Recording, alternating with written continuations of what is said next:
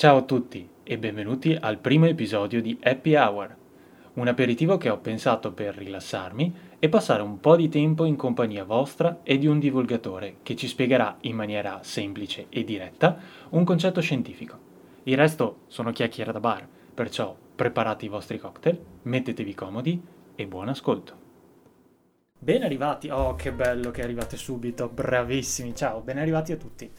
Dicevo, benvenuti a prima, ehm, questo primo episodio, questa prima serata, questo primo aperitivo in compagnia, questa prima happy hour. Ho pensato a questo format un pelino diverso da quello classico, nel senso che andremo a parlare con un ospite diverso ogni volta di una tematica specifica, ma cercherò di farlo in maniera divertente, rilassata, con il cocktail in mano in modo tale da rilassarci tutti quanti, tornati a casa la sera prima di, prima di cena ascoltare qualcosa di interessante e magari conoscere meglio anche eh, l'ospite di, di, questa serata.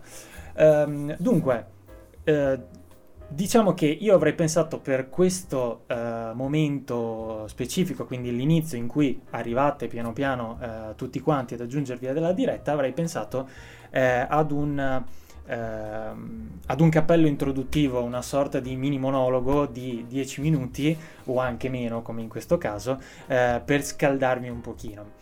Uh, vi ho chiesto, mh, mm, ho chiesto direttamente a voi cosa vi interessasse in questo periodo, eh, co- quale poteva essere un argomento da trattare e ovviamente quello che è saltato più fuori eh, in questi giorni sono ovviamente eh, i Nobel perché in questi giorni sono usciti, appunto, sono eh, stati annunciati i, i premi Nobel uh, che sono stati assegnati, perché sapete che ad ottobre vengono assegnati, mentre a dicembre, il 10 di dicembre, ricorrenza della morte eh, di, di, Alfred Nobel, eh, vengono invece premiati fisicamente eh, con la pergamena, con la medaglia e con eh, il compenso, perché eh, ovviamente si parla di un premio che ha un compenso in denaro che, che si aggira attorno ai 9 milioni di corone svedesi, perché ovviamente è un premio svedese in quanto Nobel e la fondazione che si occupa dei premi Nobel è una fondazione eh, svedese. Eh, 9 milioni di corone sono all'incirca, sono meno di 900 mila euro. Mm, praticamente togliete uno zero e più o meno quello è il, il range.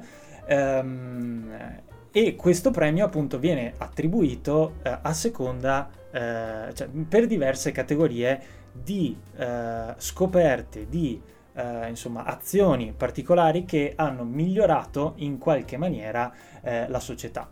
Perché? Perché questo? Vi faccio un breve excursus sulla storia di, eh, di Alfred Nobel. Mi chiedono cosa, cosa mi sono preparato. Io arrivo da un colloquio di lavoro, dice Matteo, eh, sono ancora in camicia, che ti sei fatto da bere? rigorosamente analcolico, succo di frutta, ma ho aggiunto il, la fettina di cetriolo così per, per, per, farlo un po' più carino, perché in realtà non avevo nulla in casa, non avevo manco un ombrellino, perché io quelle cose usa e getta tra l'altro non le prendo nemmeno, e quindi non sapevo cosa metterci, per farlo un po' più carino ho detto il cetriolo ci sta sempre. Tornando a noi, ehm, no, eh, Nobel, eh, Alfred Nobel ha fatto la sua fortuna fondamentalmente con tutti i brevetti che nella sua storia ha, eh, ha, ha siglato. No? Eh, il più conosciuto ovviamente è la dinamite, nel senso che lui ha preso la nitroglicerina estremamente instabile e difficile da, da utilizzare e l'ha trasformato in, in aggiungendo eh, opportuni, eh, facendo opportune modifiche ha trasformato questa cosa tremendamente instabile in un qualcosa di invece molto più applicabile, molto più eh, trattabile, insomma eh, si poteva utilizzare con molta più facilità e quindi la dinamite vera e propria, eh, i famosi candelotti eh, con cellulosa, con eh, cos'è che ci mettevano dentro, la farina fossile anche, no?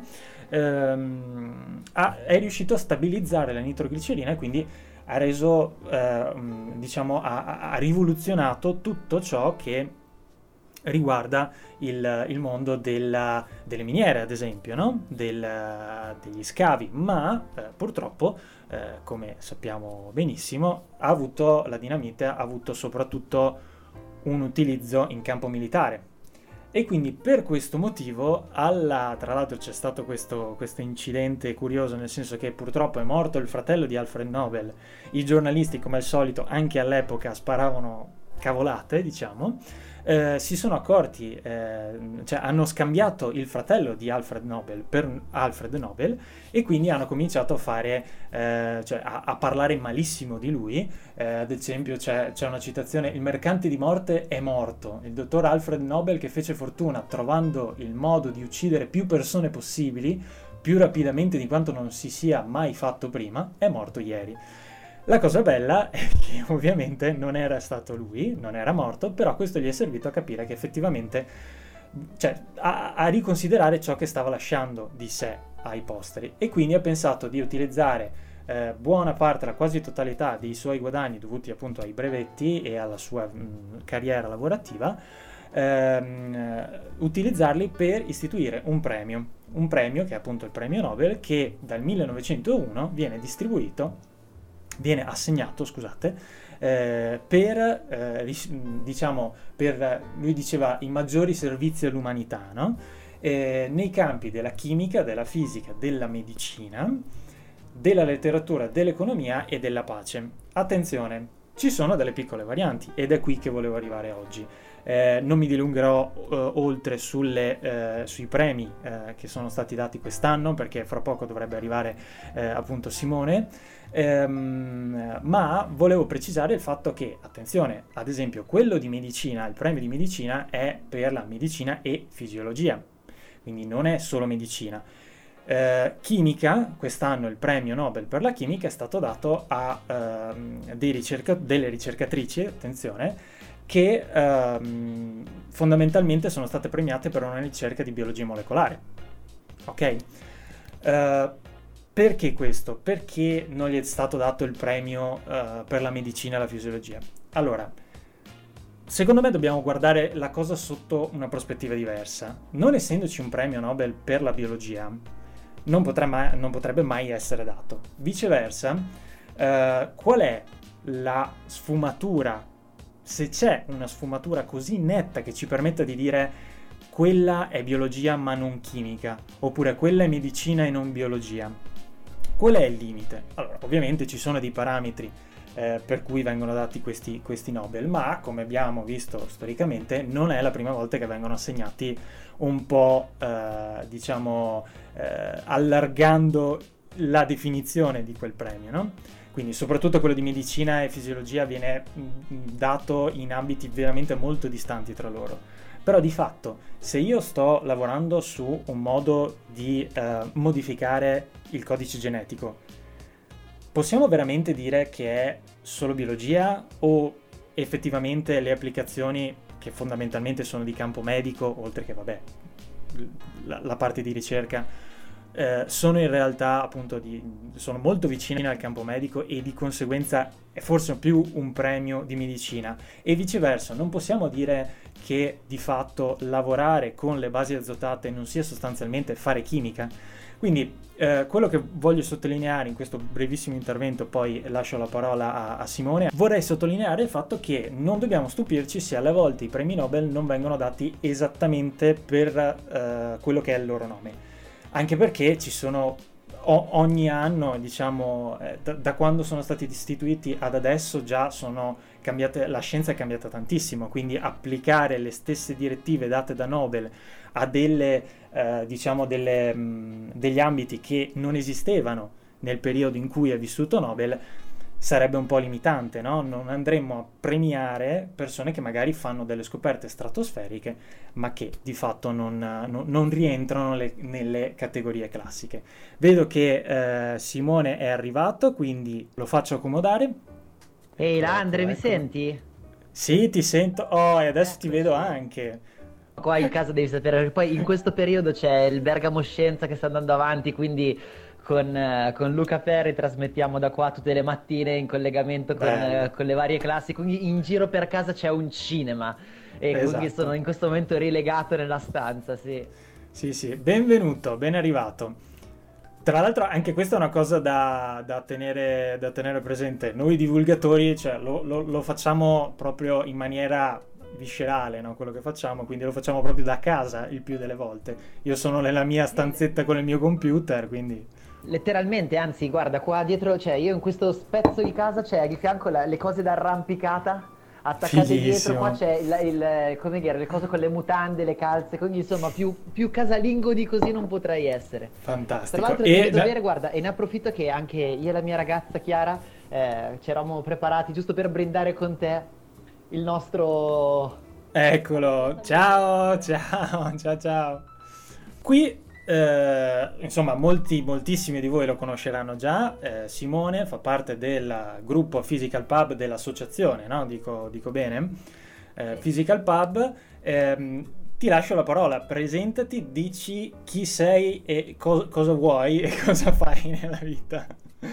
Carneade, chi era costui? Bravi Alessandro Manzoni. No, sì, io... Allora, beh, diciamo che sono innanzitutto un astrofisico. In questo momento sto facendo il dottorato di ricerca, sono al terzo anno ed è da un po' di tempo, insomma, che mi diletto di... mm, Così mi è sempre piaciuto tantissimo la comunicazione scientifica, la divulgazione scientifica e eh, il, come dire, anche come i grandi scienziati in passato hanno raccontato le loro scoperte, sempre un qualcosa che mi ha molto affascinato e ancora di più come queste grandi scoperte hanno influito sulla vita delle persone e su non solo delle persone singole, ma anche sulla vita della collettività.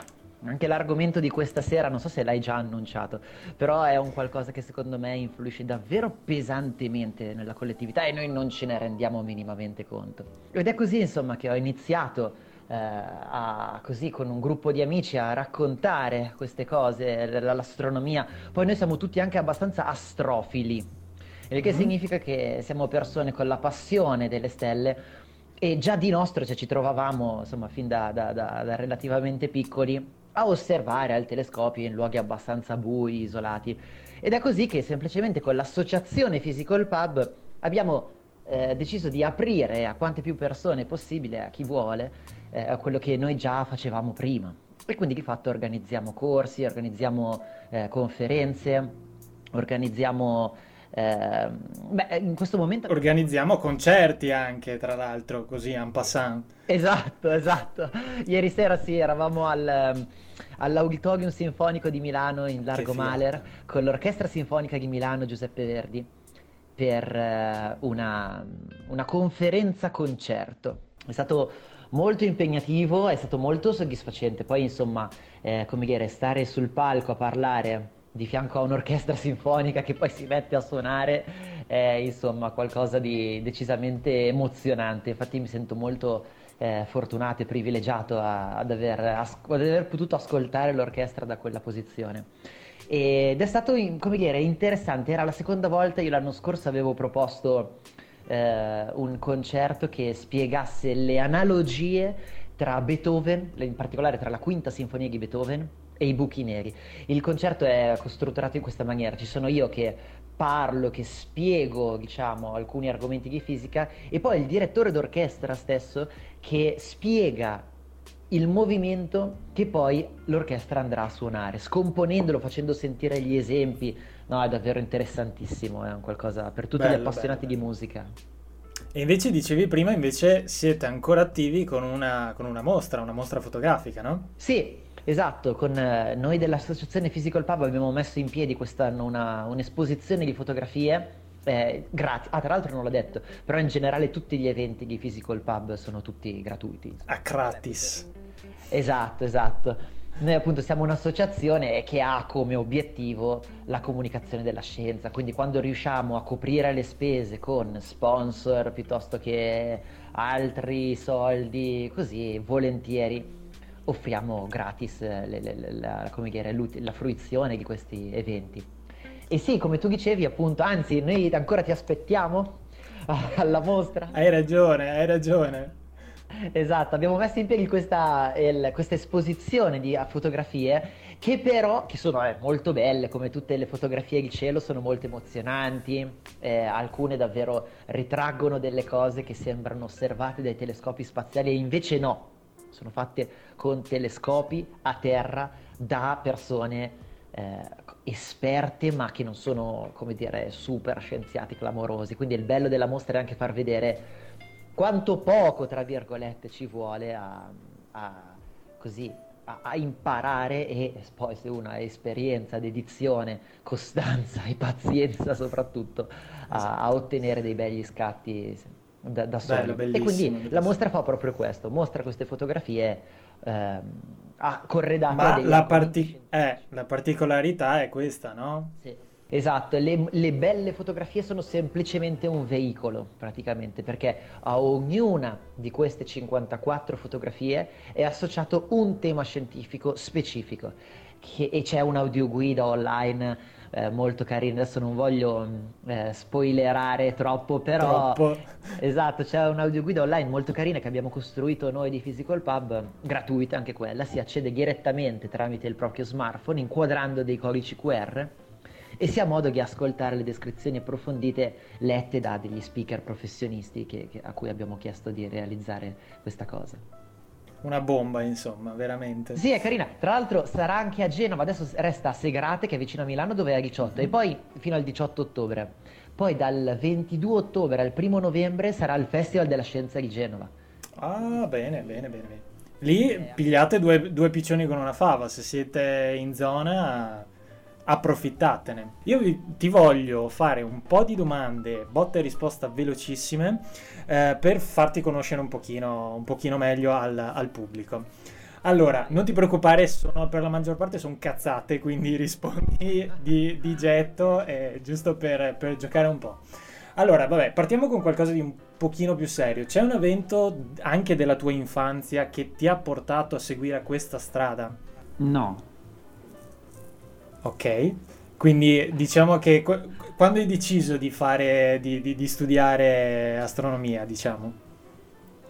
Ma perché mi ha sempre davvero affascinato tantissimo, cioè erano le materie che più mi, mi, piacevano, erano i racconti che più mi piaceva leggere, erano i film che più mi piaceva guardare. Andavo spesso con eh, quello che adesso è il tesoriere dell'associazione Physical Pub, che è un mio carissimo amico, si chiama Riccardo, e andavamo spesso al planetario di Milano a uh-huh. 14 anni, insomma 15 anni, in bicicletta ci andavamo, abitavamo un po' fuori Milano, e sia io che lui dove, nel paese dove siamo nati, e andavamo in bicicletta in centro a guardarci le conferenze. E non ce n'è stata una che dice, ah, quella mi ha segnato la vita.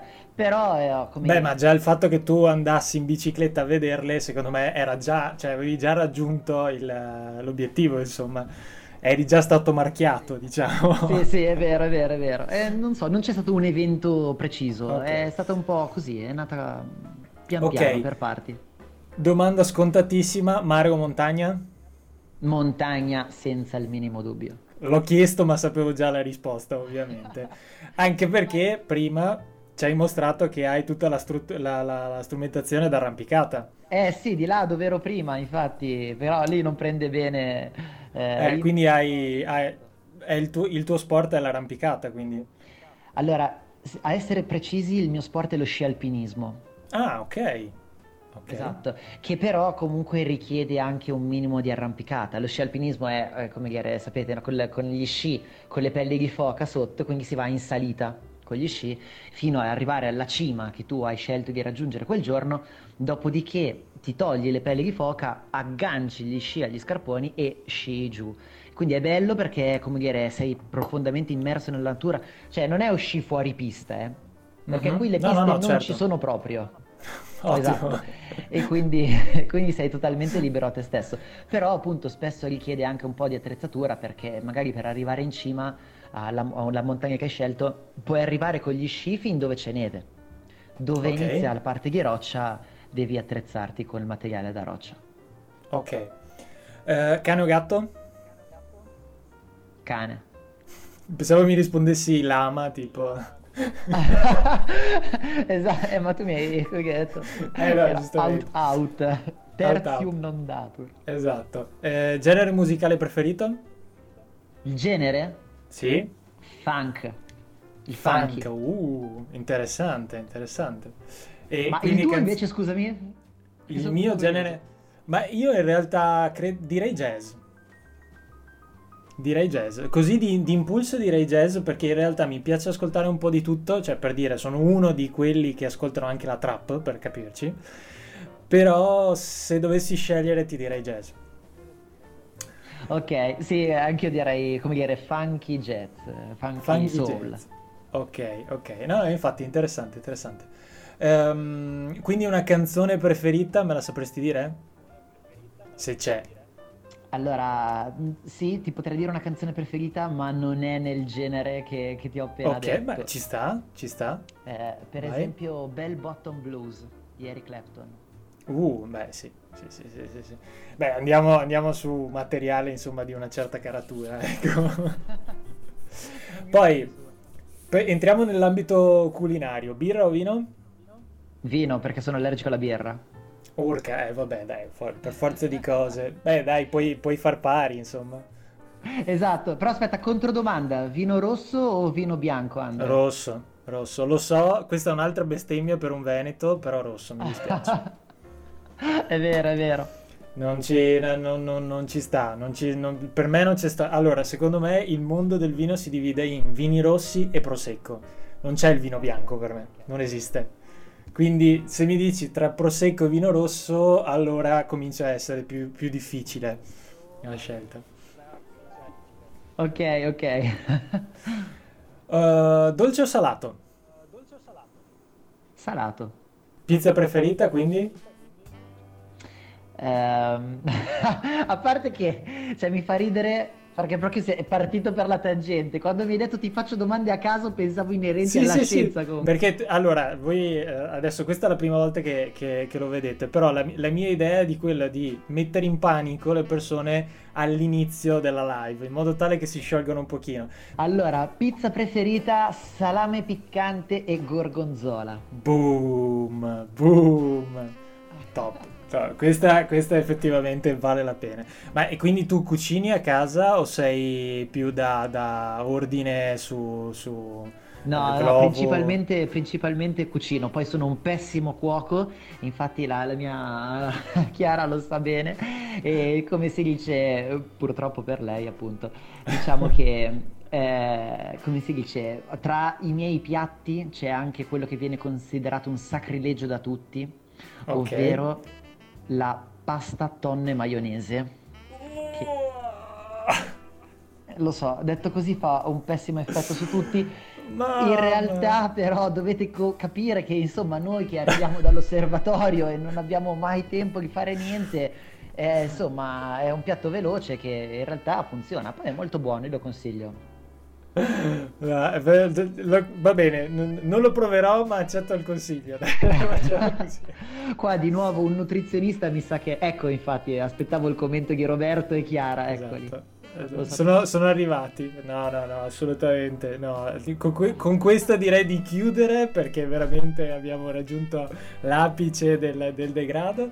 Bene, bene, bene. Ascolta, allora, io eh, questa sera ti ho chiamato per parlare di un, uh, di un argomento specifico. Perché eh, la, l'ultima volta che ci siamo sentiti, perché appunto per chi non lo sapesse ci siamo visti un po' di tempo fa anche su Twitch, appunto, ehm, dove appunto mi hai presentato questa mostra, mi hai spiegato come funzionava e tutto, uno dei problemi che che mi hai evidenziato subito, è effettivamente l'inquinamento luminoso e come questo rendesse difficile eh, scattare delle foto, eh, delle belle foto chiare, ma anche semplicemente guardare, eh, utilizzare dei telescopi o comunque guardare ad occhio nudo le stelle, perché effettivamente interferisce parecchio. Allora volevo chiederti, eh, ci potresti spiegare di che cosa si tratta, cioè cos'è l'inquinamento luminoso e perché è problematico? L'inquinamento luminoso è uno dei problemi più grossi secondo me e soprattutto, cioè, beh, diciamo, magari non più grossi in assoluto, però più sottovalutati. Cioè, intere, ma io stesso, eh, insomma, io comunque sono nato a Milano, sono cresciuto a Milano per, insomma, fino, fino a pochi anni fa, adesso abito comunque in Brianza, vicino all'osservatorio astronomico dove lavoro, quindi non è che la situazione di inquinamento luminoso sia migliorata, anche se devo dire che da dove sto adesso, a Milano, c'è già differenza. Ah, e finché sì. stavo... Sì, sì, incredibile questa cosa. E io sono a mezz'ora di auto da Milano. e comunque un po' la differenza si nota. Cioè io... Ma guarda, io, io mi stupisco, sto abbastanza in campagna e non sono vicino ad una metropoli come può essere Milano, ma appunto sto a Ferrara, però anche qui, cioè, eh, uscire dal centro, riuscire ad andare in campagna, eh, ti, ti, godi il, l'atmosfera notturna in una maniera completamente diversa, al di là anche delle, delle stelle, anche per chi adora la natura, chi piace la natura come me effettivamente il fatto di avere la luce della luna e non di altre cose eh, crea tutta un'atmosfera veramente, veramente particolare, molto, te, molto più. Capisco benissimo più e sono pienamente d'accordo. Davvero tutta un'altra cosa. E, e inoltre, poi, magari poi di questo ci arriviamo. Secondo me, anche psicologicamente, io non so nulla di psicologia, eh, però secondo me mh, mm, ha, ha il suo effetto. Inoltre, sai, proprio per quello che stavi dicendo tu, che la differenza tra un cielo inquinato e un cielo non inquinato è difficile da, da vedere a occhio nudo, però si riconosce. Eh, c'è questo trucco che mi ha insegnato mm. Eh, un, un, un, astronomo che lavora a un telescopio che sta alle Canarie. Lui, okay. astronomo di grandissima, come dire, esperienza, Uno, perché alle Canarie ci sono questi telescopi che poi però vengono movimentati da remoto spesso, no? Gli scienziati lavorano sui dati presi da quei telescopi senza andare lì fisicamente a operare sul telescopio. Ci sono dei tecnici, degli scienziati che invece fanno proprio il lavoro opposto, ovvero restano costantemente lì e sono quelli che sviluppano più esperienze, più sinergia, diciamo, con lo strumento. Uno di questi mi racconta una notte praticamente io ero stato lì un po' con loro e mm, lui mi dice, ah no, è stata una notte particolarmente limpida quella scorsa, si vedeva a occhio magnitudine 7.2. E io gli dico, cosa vuol dire? Cosa vuol dire a occhio? Come fai a saperlo? E lui aveva questo metodo, si era preso nel, nel cielo delle stelle di riferimento. Lui okay. sapeva che quella stella ha magnitudine 5 quell'altra 5.5, poi c'è quella 5.8 e una notte con l'altra, a seconda di quali stelle vede, sa Sa qual è il limite.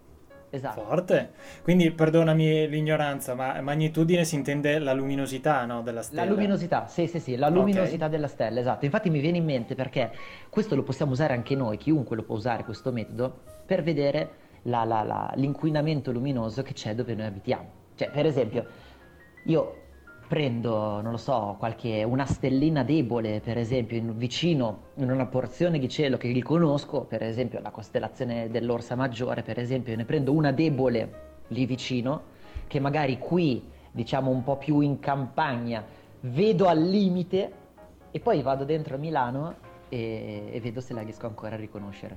Se non la sì. vedo più da là, l'unica differenza è, è l'inquinamento luminoso, è l'unica cosa che è cambiata tu sai che quella stella lì ha un valore, ha un valore di luminosità, di magnitudine, come si dice, tale per cui con un buon cielo la vedi al limite. Quando sei in un cielo inquinato non la vedi più.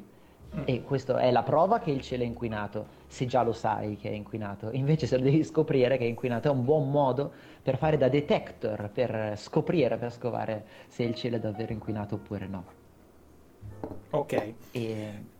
Quindi fondamentalmente l'inquinamento luminoso è dato da, mh, mm, eh, da, tutte le luci che noi comunemente vediamo per strada, quindi da, dalle insegne, dai lampioni, dalle auto, dalle case, eccetera, no? Sì, assolutamente sì.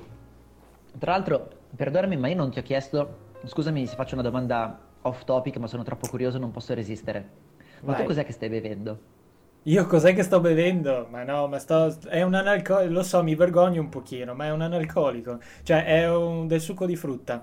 Però ho messo, come spiegavo all'inizio, ho messo la fetta di cetriolo perché fa figo. Ma non perché ci sia il cetriolo.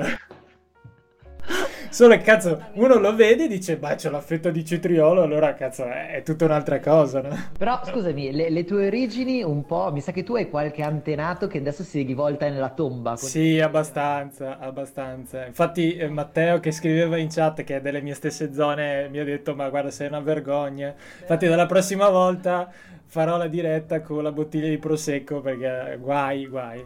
Neanche i nutrizionisti bevono il succo, dice Chiara Ferrari. Neanche i Oh, nutrizionisti. allora, se c'è la Chiara Ferraghi, le faccio notare che anche io sto bevendo del succo di pomodoro, Ecco, ecco. che è un analcolico di cui io però vado matto e soprattutto sono estremamente ghiotto. Ma proprio il succo di pomodoro tal quale, proprio... Succo di pomodori in realtà eh, poi, come si dice, si aggiunge del condimento, in particolare ci ho messo un po' di tabasco, un po' di sale Ah, e limone. ok, ok. Io invece vado matto per il gazpacho, per dire, che è molto più complesso, però da quando sono andato in- nel sud della Spagna e me l'hanno fatto provare a suo tempo, mh, ne vado matto, ne vado veramente matto. So che è un po' pesantino, però, cioè, è qualcosa di spettacolare. Adesso, ecco, infatti la Chiara che scrive un po' come martedì sera. Martedì Esatto. c'era la prima dello spettacolo con la Verdi e poi c'è stata una cena in cui, insomma, credo che eh, i- i- come dire, nessun nutrizionista avrebbe perfettamente approvato proprio il 100% delle La cose che abbiamo mangiato e bevuto. Ma vabbè. Bene, bene. Beh, vabbè, eri in compagnia di Luca Perri, quindi insomma, lui è, è esperto di queste cose, no? Non è che si poteva, eh, come dire, esimersi dall'ordinare. Mi informano che ho appena perso la cittadinanza emiliana. Bene, ottimo. Que- Questa, questa, chat- questa serata si sta trasformando in una tragedia per me. Esatto, sì. La prossima volta devi recuperare. Comunque sì, no, quello che stavi dicendo è esattamente corretto. In realtà l'inquinamento luminoso è la somma, deriva da diversi tipi di inquinamento. Chiaramente la- l'ingrediente principale, come se fosse un cocktail, l'ingrediente principale è la luce, ovviamente. La luce cosiddetta intrusiva, o, al- o meglio, in realtà ci sono vari modi di, indi- di indicarla. In inglese è stray light, Mhm, ovvero ok. luce intrusa, appunto. Che è la luce che si propaga in atmosfera per via di nostre attività, noi l'abbiamo prodotta, anche Mhm, se ok. non dovrebbe. Il classico esempio sono i lampioni. Nel senso che, attenzione, cioè io sono perfettamente a favore di, di- di illuminare le cose. Oddio, insomma, a volte mi sembra che si ecceda un po'. Eccessivo, Diciamo sì, che e a sì. volte è un po' eccessivo. Diciamo che se, come dire, io eh, per mantenere... Verrebbe da dire che in- illuminare bene una certa area la rende più sicura, anche se in realtà non è, non si è mai riusciti a provare scientificamente, diciamo, insomma, con degli studi, esatto, che eh, diciamo il tasso di criminalità, ecco, diminuisce se noi aumentiamo l'illuminamento. sì, sì, sì, esatto, esatto, l'illuminazione di un'area. Questa Cioè, cosa- ti viene da pensarlo, diciamo colloquialmente così, e dici, beh, vabbè, ma se è illuminato, è un po' come la storia del lascio le luci accese in casa così i ladri non entrano. Non è che stanno a guardare se la, se la luce è accesa per entrare, se vogliono entrare entrano. Tant'è che entrano sia che tu sia a casa sia che tu sia fuori, cioè non... Quindi sì, è un po' un illudersi che possa funzionare, ma effettivamente non, eh, come dici tu, non ci sono studi, almeno che io sappia, eh, non ci sono studi correlati. Assolutamente, esatto. Però diciamo che si dà sicurezza alle persone, si dà tranquillità e io lo capisco per carità, cioè sicuramente la paura del buio è una paura abbastanza Atavica. atavica di tutti gli uomini, anzi forse sì, Ovvio. penso proprio che sì. E quindi chiaramente uscire nella zona dove si abita e trovare un viale illuminato va benissimo, per carità, io non, non mi metto assolutamente a giudicare, anzi sicuramente non è quello l'obiettivo. Il punto però qual è? A fronte di alcune aree che invece illuminate, che devono essere illuminate, che ha senso che siano illuminate, se ne potrebbero lasciare delle altre buie, in cui per esempio la gente tipo me, noi proprio questa sera, adesso dopo questa chiacchierata, eh, ci troviamo con altri ragazzi di Physical Pub Mhm. per eh, testare l'allineamento di un nuovo telescopio che abbiamo preso che poi useremo l'anno prossimo per le serate con, con il pubblico, insomma con i nostri soci Ok. e con gli iscritti alla pagina e tutto. Ed è un problema perché qua vicino dove stiamo eh, c'è troppi lampioni, troppe cose, quindi dobbiamo allontanarci E parecchio. non sapete dove testarlo, insomma. Cioè, renditi conto, assurda questa situazione. Siete, siete un po' i, i vampiri del, del Varesotto, insomma. Andate in cerca del Esatto, buio sì, sì, della Brianza. Della Brianza. Qui- Quindi insomma, a fronte di aree ben illuminate se ne potrebbero lasciare altre invece un po' più naturali, ecco. Perché poi il punto è questo, adesso mi rendo conto che sto saltando in pali in frasca, però la cosa fondamentale è che in natura il cielo è nero.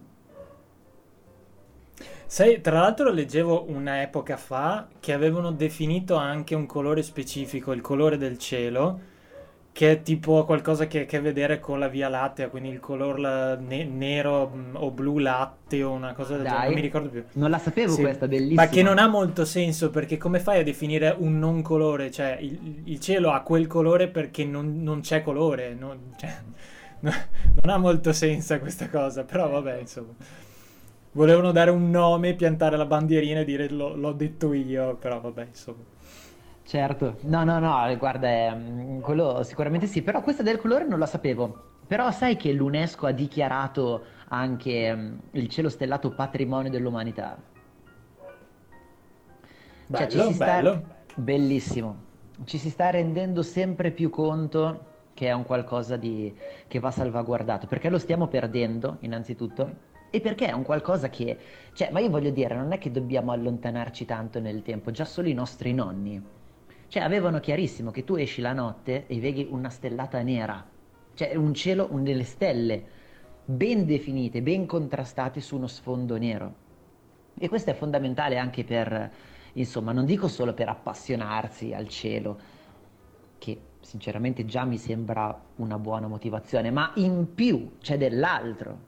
A quel punto tu ti rendi davvero conto, secondo me non perdi mai il contatto con quella che è la realtà perché noi viviamo nelle nostre città, eh, insomma, con, eh, insomma, sempre collegati, sempre connessi, cioè ci capita sempre più raramente di fermarci a ricordarci dove siamo, cioè noi siamo a bordo di un pianeta che si muove attorno a una stella dentro l'universo.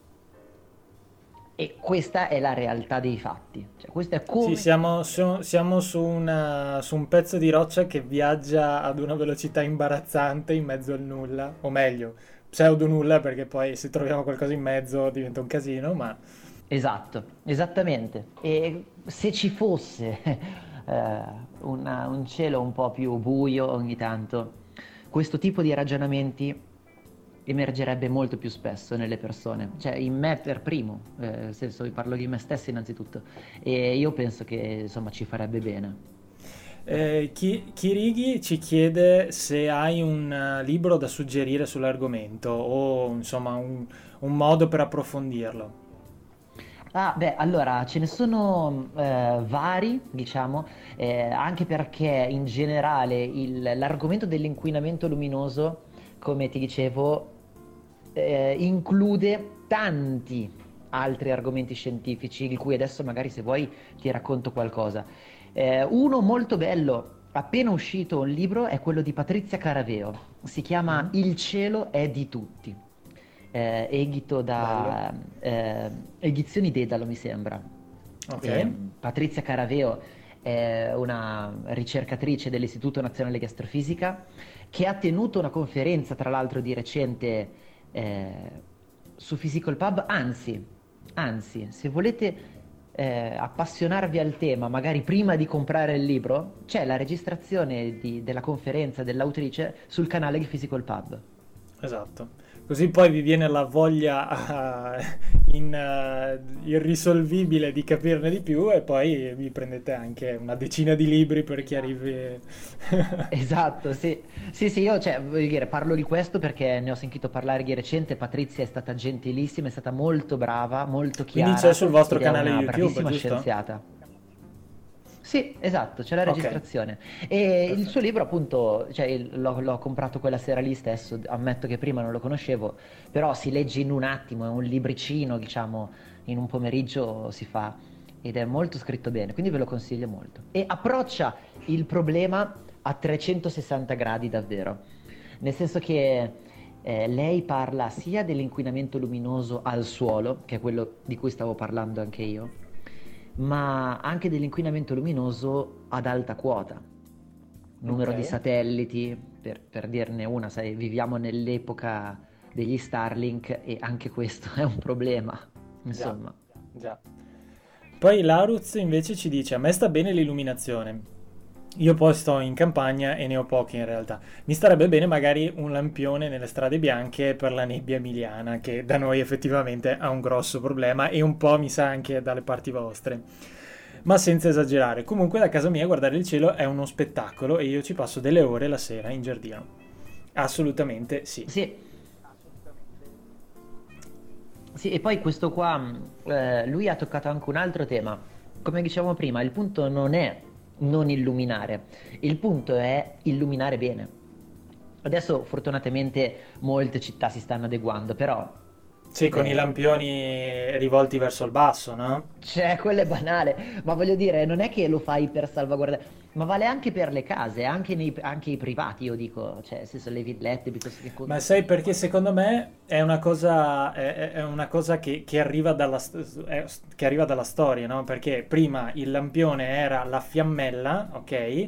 La lampada d'olio che si accendeva e quindi andava per forza per su e quindi i primi lampioni elettrici sono stati fatti con la lampadina che guarda verso su però è perché arrivavamo da quella storia lì se poi ci ragioni dici cazzo ma se devo illuminare la strada perché la sparo verso l'altro la luce non è che il ragionamento sia così complesso però finché qualcuno non, non ha sbattuto il naso contro e dice sì però così spreco più energia che, che altro perché alla fine è anche uno spreco di energia è vero, questa è un'ottima motivazione, questa motivazione storica non dico che giustifica questa scelta, però in effetti la rende Potrebbe comprensibile. Essere, no? Sì, oggi ha totalmente, non ha il minimo senso. Tipo i lampioni a palla, per esempio, non so se hai presente, no? Sì, cioè, sì, è bellissimo, da carità, giardino, ma cosa da, servono? Da... Cioè, capito che una sfera emette luce a, cioè, a 4 pi greco? E, e, quella è energia che voi state pagando, che state buttando via. Al di là del sì. fatto che poi dopo vai a inquinare il cielo e non mi fa vedere le stelle, mannaggia boia. E invece, insomma, ma c'è anche il problema di base che è anche uno spreco proprio di risorse. Insomma, non ha senso eh, permetterselo e continuare a farlo. Perché poi quello della nebbia poi è l'altro problema, nel senso che se noi fossimo in un'atmosfera, cioè non è, il problema non è la nebbia, però la nebbia fa capire bene il processo se fossimo in un'atmosfera perfettamente pulita e perfettamente tersa, allora anche una massiccia dose di luce intrusiva, di inquinamento luminoso, si disperderebbe. Non avrebbe gli effetti catastrofici che ha da noi. Ok. Esatto, si disperderebbe meglio. Invece cosa succede? Che in atmosfera abbiamo una quantità di pulviscolo enorme, ma non solo, cioè, diciamo sì, quello poi dannoso dovuto alle attività umane che va assolutamente ridotto insomma al più presto e anche però in cui particelle diciamo naturali per esempio il vapore acqueo in atmosfera questo riflette tantissimo la radiazione ed è così che insomma eh, provoca... ma quindi oltre, oltre alla diciamo all'umidità eh, ci può essere quindi all'acqua in sospensione ci, ci, sono altri fenomeni atmosferici o qualcos'altro che può accentuare quindi l'inquinamento luminoso? Assolutamente sì. Assolutamente sì, beh, classico quando ci sono le nuvole alte, per esempio, o, o almeno magari, insomma, eh, beh, quando ci sono le nuvole fitte chiaramente le stelle non si vedono, ma non so se avete presente quando ci sono delle velature che non tappano completamente le stelle. Magari la stella non la vedi in corrispondenza dell'accumulo, quindi della velatura di, mm-hmm. di nuvola, insomma, ma le vedi invece in altri punti del cielo. Cosa succede? Che non è che la nuvola ti tappa soltanto la visuale in quel punto lì, perché la nuvola riflette la luce che sotto in pianura viene prodotta e quella luce ti abbaglia e non ti fa vedere le stelle anche dalle altre parti. Certo, certo. E quindi è mm, bello complicato come problema. Eh, Kiriki ci chiede un'altra cosa: quali posti consigli in Italia per poter osservare il cielo? Ma eh, Chiara, allora, perché devi sapere che Chiara ne conosce a bizzeffe, quindi secondo me io adesso tento di rispondere e lei gode nel, nel vedere che magari mi perdo i migliori. Comunque, sicuramente, sicuramente eh, per chi così insomma sta eh, così centro-nord Italia, l'Appennino eh beh. non è male. In particolare, per esempio, c'è un posto dove noi andiamo spesso, che, noi di Physical Pub, che si chiama Cadelmonte. Mm, è okay. vicino a, a Cecima, mi sembra che sia la città più vicina, in provincia di Pavia, ma quasi in Liguria praticamente. Ok quindi tra eh, diciamo, il, la fine della Lombardia e l'inizio della Liguria. E, e, lì è uno di quei posti, come ti dicevo, perché l'Appennino è ottimo per vari motivi. Innanzitutto è un Appennino, quindi è un massiccio montuoso, quindi sei un po' più in alto. Essere in alto vuol dire che tu ti lasci giù, lasci, sei sopra il livello, l'altitudine media dell'inquinamento, diciamo, della pianura padana. Okay. Quindi eh, sia quello naturale, come abbiamo detto, il vapore, che quello artificiale, invece che è ancora più dannoso, il pulviscolo eh, derivante da attività umane. E in più l'altro vantaggio è che adesso non so bene perché, per quale motivo eh, storico, ma le terre dell'Appennino non sono eh, così, diciamo, densamente popolate come, come, altri posti d'Italia. Quindi magari capita, per esempio in questo posto che si chiama Cadelmonte, voi capita che magari siete lì, noi ci andiamo spesso anche con la tenda e ci fermiamo lì a dormire, insomma, tra l'altro appunto, eh, come dire, cioè, invito tutti a farlo e se volete farlo quando ci siamo lì anche noi è un piacere, cioè si porta una bottiglia di vino e un piatto di pasta e, e si sta lì a raccontarcela. Ed non è male, lì il cielo si vede proprio un'altra cosa, cioè si vede bene la Via Lattea e è una bella soddisfazione. Però comunque, mh, ovviamente, la nostra posizione geografica non è, la, non è tra le migliori, insomma. Assolutamente no, decisamente. Hai perfettamente ragione. In Italia i posti migliori sono o questi qua in Appennino, Cadelmonte, Capanne di Cosole, Cabella, Ligure, questi posti qua, oppure le Alpi, più dalla parte del Trentino, lì sono i posti osservativi migliori. Però sì, se allarghiamo l'orizzonte e pensiamo anche a fare degli spostamenti più impegnativi, i deserti, innanzitutto, le grandi catene montuose. Beh, non a caso comunque l'agenzia, l'osservatorio europeo ha posto i suoi telescopi in Cile, in Sud America. Eh beh, eh beh. Beh, ma giustamente, cioè, vabbè, al, al, di là del fatto che insomma se lo fai eh, di lavoro, di mestiere, giustamente vai a scegliere il posto migliore, non è che eh, puoi, puoi, puoi dire vabbè lo piazzo nel terrazzo di casa perché non avrebbe nessun senso. Però comunque mm, eh, mi raccontavi l'altra volta che ci sono un sacco di, vengono organizzati un sacco di viaggi oppure eh, chi studia quello che avete, quello che hai studiato voi, che avete studiato voi, insomma eh, può fare magari eh, l'Erasmus, il tirocinio, insomma una parte della propria esperienza anche di studi a, in quelle zone lì per vedere proprio la situazione top, tra virgolette, no? Assolutamente sì, ha perfettamente senso ovviamente installare là i telescopi dedicati alle osservazioni scientifiche, ma anche, come dici tu, andare per uno scienziato in formazione come eh, sono io e come sono molti altri come me, andare lì a fare delle esperienze di osservazione sul campo, ma anche per una persona semplicemente eh, così appassionata, voglio dire, adesso il Cile mi rendo conto che è un po' più complicato, ma già solo le Canarie. Non è male, è un ottimo sì, posto sì. per il mare insomma vi fate delle vacanze assolutamente e, e, in più magari passate qualche, qualche notte eh, per esempio alle Canarie all'isola di Tenerife c'è mm. l'osservatorio del Teide eh, dove insomma ci sono molti esperimenti in corso Oppure? Sì, anche perché insomma dici, no, non è che vai nel paesino sperduto nel nulla che dici vabbè o vado per quello o non ci vado. Cioè, comunque le Canarie sono le Canarie, ci voglio dire. Cioè. Esatto. Esattamente. Quindi no, insomma, sono sempre posti. Beh, però questa cosa vale anche sulle Alpi se ci pensi, eh. Cioè tu ti fai sì? una bella escursione in montagna, ti porti la tenda, oppure vabbè, ma anche, vabbè, poi a me piace la tenda e quindi parlo della tenda.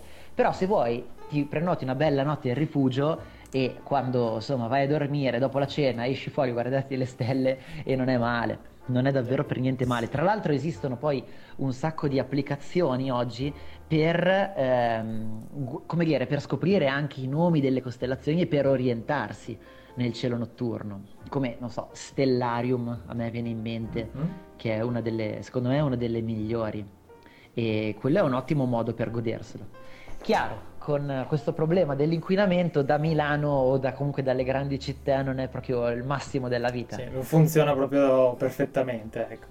Sì, e dell'aspetto psicologico, tra l'altro, a me piacerebbe davvero indagare un po' più a fondo, cioè ci penso parecchio, ci penso parecchio spesso, e però non ho mai avuto modo di parlarne con qualcuno. Però secondo me davvero eh, cioè, ci sarà un, una qualche sorta di eh, risvolto sai, qualche magari sfumatura della psicologia, cioè della psicologia sociale, non quella individuale, diciamo, della psicologia de- della... Beh sì, il, il, contatto con la natura è, è, molto studiato in ambito psicologico perché effettivamente eh, i, i, diciamo le, le grosse problematiche della, de, diciamo personali o psicologiche dell'epoca attuale sono dati proprio da quelle, cioè dall'automatismo, dal, anche banalmente la luce. Mm, sappiamo benissimo come nel nord dell'Europa questa abbia delle, mm, crei delle problematiche non da poco a livello psicologico alle persone, quindi eh, effettivamente il contatto con la natura è sicuramente influente perché di fatto siamo animali, c'è poco, c'è poco da fare, anche se delle volte cerchiamo di convincerci del contrario. Quindi sicuramente ha, ha effetto. Anche solo, anche solo, le stagioni, per esempio, su chi sì. hanno un effetto pazzesco. Esattamente, esattamente. Grazie mille per, per, questa, per, questa, chiacchierata, grazie per le spiegazioni. Vi no, ricordo ragazzi che dovete andare a vedere questa, questa, mostra perché è veramente una figata. Eh, quindi siamo fino al 18 di ottobre, giusto? Eh, yes, dove esattamente? A Segrate che è un ah, paese sì. attaccato okay. a Milano, proprio vicinissimo, sono 5 minuti da Lambrate. Ok, in questo auditorium fighissimo ultramoderno, tra l'altro. Esatto, sì, c'è un auditorium dove teniamo anche delle conferenze tutti i venerdì sera, e domani proprio venerdì sera ci sarà Paola Battaglia, ricercatrice INAF al lavoro su Euclid, a fare una conferenza, e invece venerdì prossimo, che è l'ultima conferenza, ci sarà Marco Bersanelli un cosmologo molto, un cosmologo osservativo molto molto importante che ci racconterà delle sue scoperte insomma e dell'universo primordiale. E invece dal 22 siete eh, a Genova.